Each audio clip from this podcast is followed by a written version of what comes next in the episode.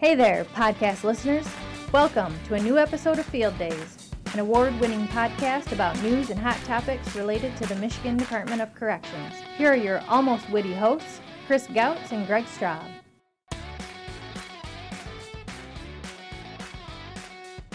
Hello and welcome to a new episode of Field Days podcast. I'm Greg Straub, joined as always by the department spokesperson Chris Gautz.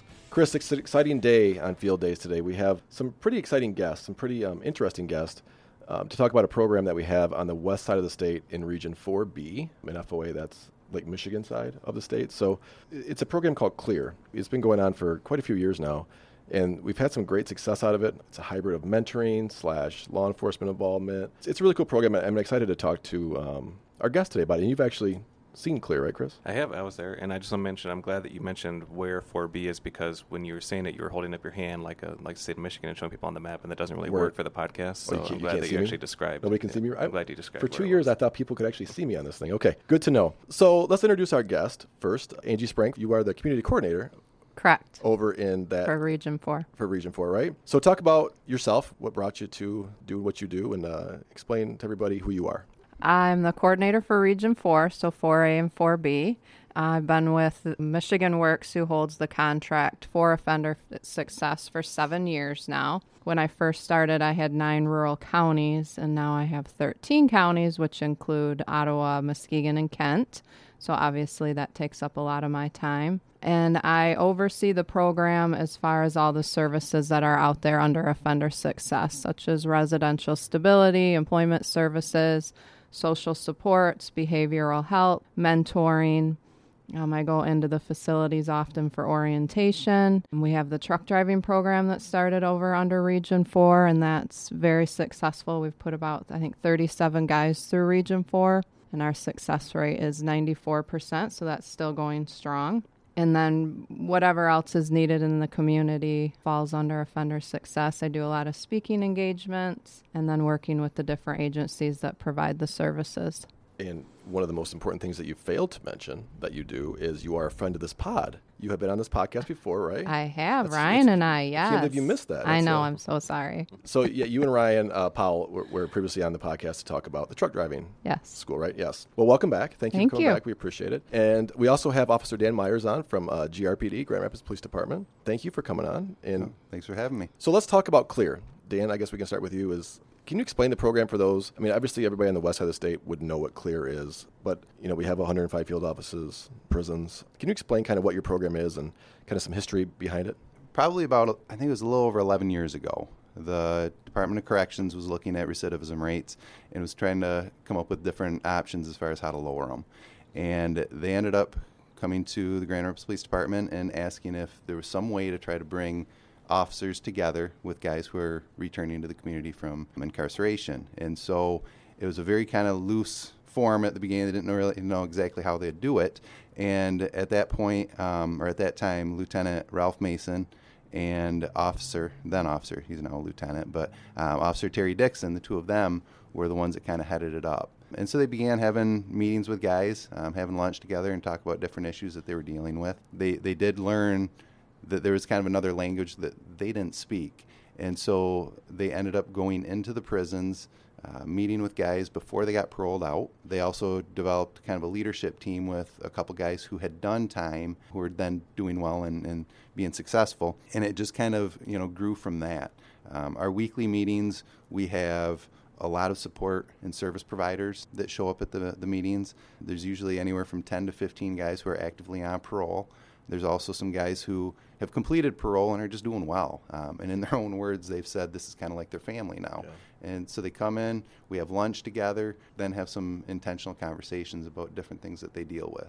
Yeah, and I think that's. Um, I think I want to get a little bit more in depth on that. What a typical meeting looks like, because you know, if if you if you've never been there and you're trying to envision what it looks like, walk us through a meeting. So I, I know I know there's a, there's a lunch which is which is always awesome because I've been to a few of these, and that's uh, the best part for me is to get lunch because the food's always Food great. draws people it's, in, It's at a it's at a it's at a church setting, right? Yes. So go ahead and talk about what a typical meeting looks like.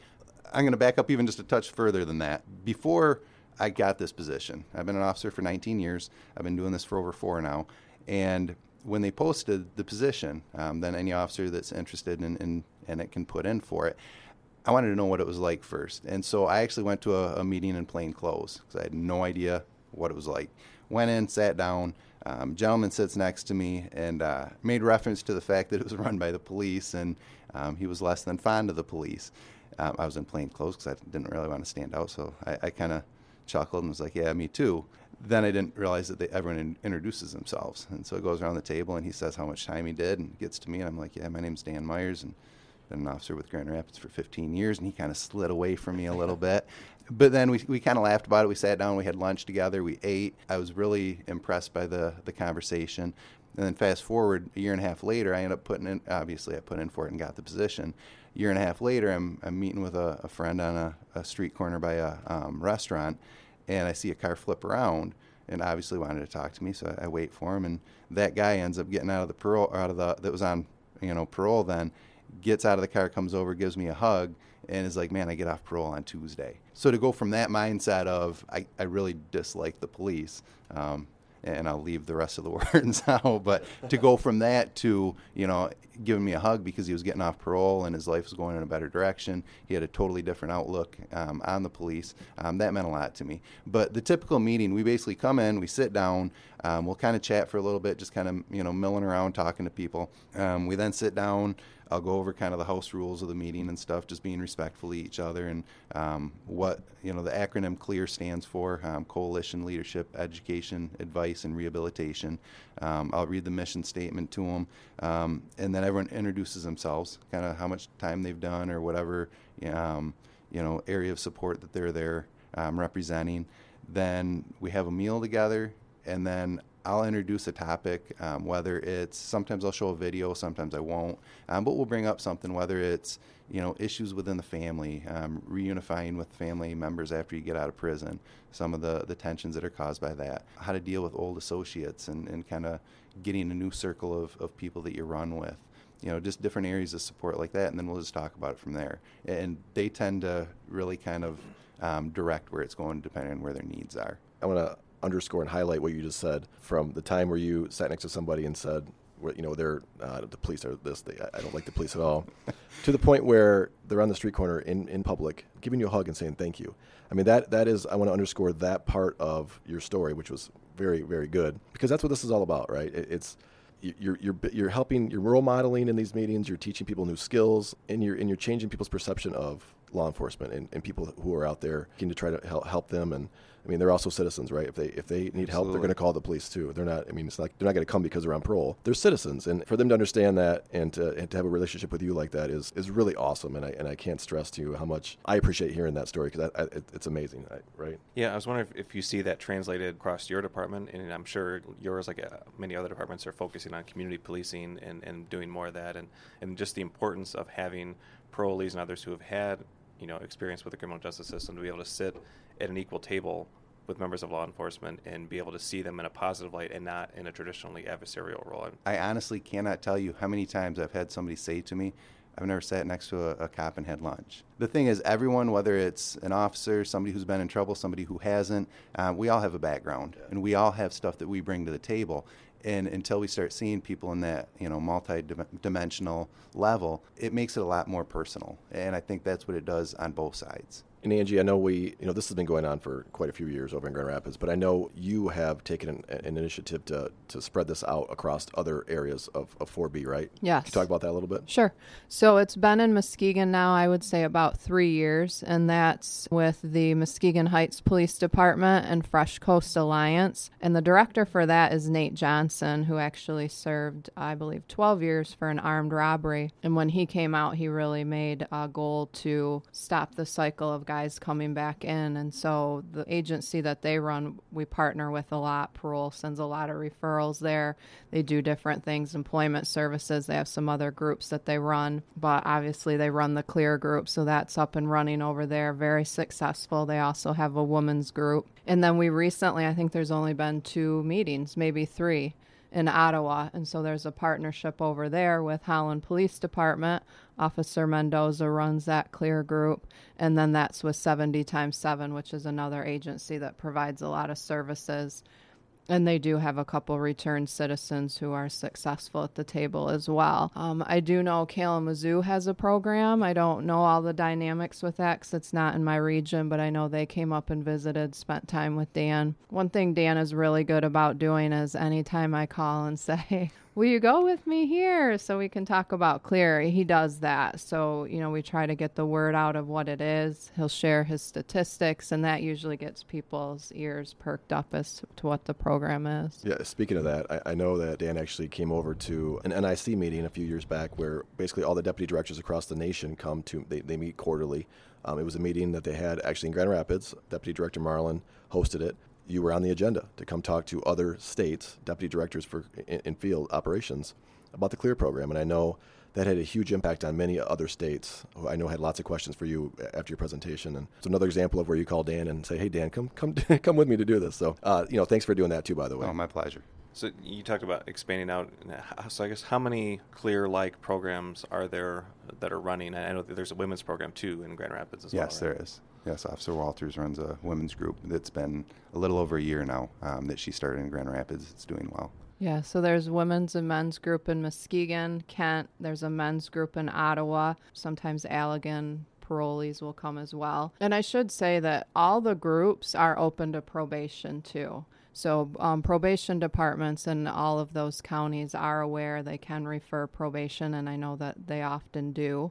And then, like I said, Kalamazoo. Outside of that, I don't know. Have you had any other areas visit? Not in a while, but I have I have met with some where they'll, they'll express interest, but a lot of times it comes down to staffing and finances. I think a key thing, which you guys have visited, so you know, but like Dan talked about the support. I mean, it, it's not uncommon for Deputy McCully to be there, or Tony Trierweiler was at meetings all the time. I know that Director McKee comes to meetings. A lot of supervisors out of parole come. So there's a very good support system. And you'll see that in Muskegon too. Um, I know there's a couple agents and Supervisor Carlson. Same over in Ottawa. I mean, there's a lot of support to keep that together to bridge that. And I think that not only bridges with um, offenders and the police, but there's also that bridging that with the department too of the agents. So that's a good thing. And, and I know guys have commented too when they see either you know Warden McCauley now or you know Warden Trierweiler or Deputy Director McKee when they show up, they, they kind of look over there and it's like, holy cow, you know they've got now they're sitting having lunch and, and they're having lunch together, and uh, that was one thing that Warden Trierweiler would always say is he thought it'd be really cool when he would shake somebody's hand as they were leaving the facility on Tuesday, and then Thursday he's sitting down having lunch with them. What have you heard most often from the, the parolees or probationers, men and men and women, why they keep coming back, what they what they get out of it? Uh, I think there's like there's some mentorship that, that grows out of that too. Absolutely, and they refer to it too. Almost, they say it becomes more of their family. And a lot of them have said, you know, some of the stuff that they've gone through, you know, either before they were incarcerated, while they were incar- incarcerated, some of the things they did, they're really not things they can share with their family members. And so it gives them a spot where they can sit there and, and just be open and, and talk about stuff and, and, have guys around them that know and get it. And I think that's probably the biggest thing is it just gives them a spot where they can vent some of that stuff out and kind of work through it. Is there any sort of successes? Is, is it more anecdotal? Are there metrics around some of this, or you, do you track any of the? Yes, I, I, do keep track of um, recidivism rates within it. There's a little bit of a variable because the first time I, I measured them, I, I, just did anyone that attended a, a single meeting, and it was pretty close to you know the state as far as you know 20, I think 28.4 from last year. But then when I filtered out and said, okay, anyone that had attended at least three meetings. So depending on the number of meetings that I require, it would bounce anywhere from if it was at least two meetings, um, and as many as uh, I think I went up to like five, it would bounce between anywhere between 10 and 15 percent um, recidivism rate. So, it, and one other part of that, though, I, I, do like to tell people too, it's not like a magic pill where you know, well, let's just force everyone to go. Then, right. I've told agents I don't want it to be required. If you make any requirements of it, just say, you know what, you have to go to two meetings. You don't have to say a word. Just sit through two meetings. If you don't like it, if it's not for you, you don't have to go. And I've actually had guys that'll sit there, not say a word, arms crossed for two meetings and at the end of the last meeting, when we're going around, you know, and, and a lot of times we'll just kind of do closing thoughts from guys and stuff. I actually had a guy a couple times, you know, where they'll say, "I was required to be here the last two weeks, um, but I'll be back next week on my own." And then they kind of smile, like, "Okay, fine." Um, but I do think uh, it's very helpful. So you know, I, I got to ask you. So, you know, before you started this program, you know, has has doing this changed your kind of the way you feel about offenders in general or the MDOC? Uh, do you have a different feel um, now that you've worked so closely in, in this program for so long? Yes, absolutely. I, I, definitely have a broader perspective on things. When I started, I really didn't think about what brought somebody to the point they were. It's just, hey, you broke the law, you arrest right. them, you take them to jail, and you know, move on to the next one. A few years back, before I took this position, I actually worked in the Youth Commonwealth, um, where we partner with the Boys and Girls Club, and I was working with a lot of the guys, you know, um, that were in high school age, and I did kind of see that a lot of them that were having that were really struggling and having problems, they had family members that were incarcerated. So that's kind of what drew me to this when I saw this position posted. I thought maybe it was a longer term fix. But it gave me a broader view not only of, of the Department of Corrections and, you know, the the whole idea of, you know, trying to help the recidivism rate come down as opposed to just locking people up. It also gave me a, a broader perspective as far as you know the backgrounds of some of these guys that end up in prison. Yeah. Um, so yeah, it's definitely changed my outlook a little bit. Well, Angie and Dan, we can't sit here and thank you enough for the work that you do because it does have an impact. And I think you guys are hopefully seeing that. You know, obviously this program is is spreading across 4B, not because it's not working. It's because it's there's, there's an impact to it and, and it is working. And that's because of you guys. It's because of the work that you do. It's because of the impact that you that you want to have on, um, on, on human beings. And uh, we can't thank you enough for what you do every day. And thanks for coming on Field Days. Thank thanks. you. And thanks for having us. You know, Chris, what a great program. It's interesting to, to you know to hear from an officer, a GRPD officer, and, and, you know one of our contractors, and Angie. I don't know. Would you? I know you've you've actually been over there before to see it. What would you think? I thought it was a good uh, good podcast. Yeah, I think it's good for people to hear that, and hopefully this will spark some interest in yeah. creating things like this in other parts of the state too. I think a lot of communities would benefit from having that ability to have uh, offenders, parolees, probationers, former parolees and probationers sit down with police officers and other members in the community and, and have you know have more of a bonding. So I think that's I think it's definitely that that's the whole point of this podcast is to take things that are happening in one little pocket of the state and have it and replicate it and replicate it in other places where people might, might not otherwise have heard about it. So. Yeah, and if you want to um, learn more, you can uh, obviously contact Chris or I, or you can reach out to Angie Sprank, who uh, was on this podcast, uh, and she can probably you know walk you through how they set this up. Probably already resolve some of the issues at, at the beginning of this. So um, you know they, got, they have a very smooth running, clear mentoring group. So um, yeah, give, give us a, give us a shout out if you want to um, set one up in your area. But we also have a, a very important event happening in the UP, don't we, Chris? I know I know we have we have Rec Day, which we had I think in June, and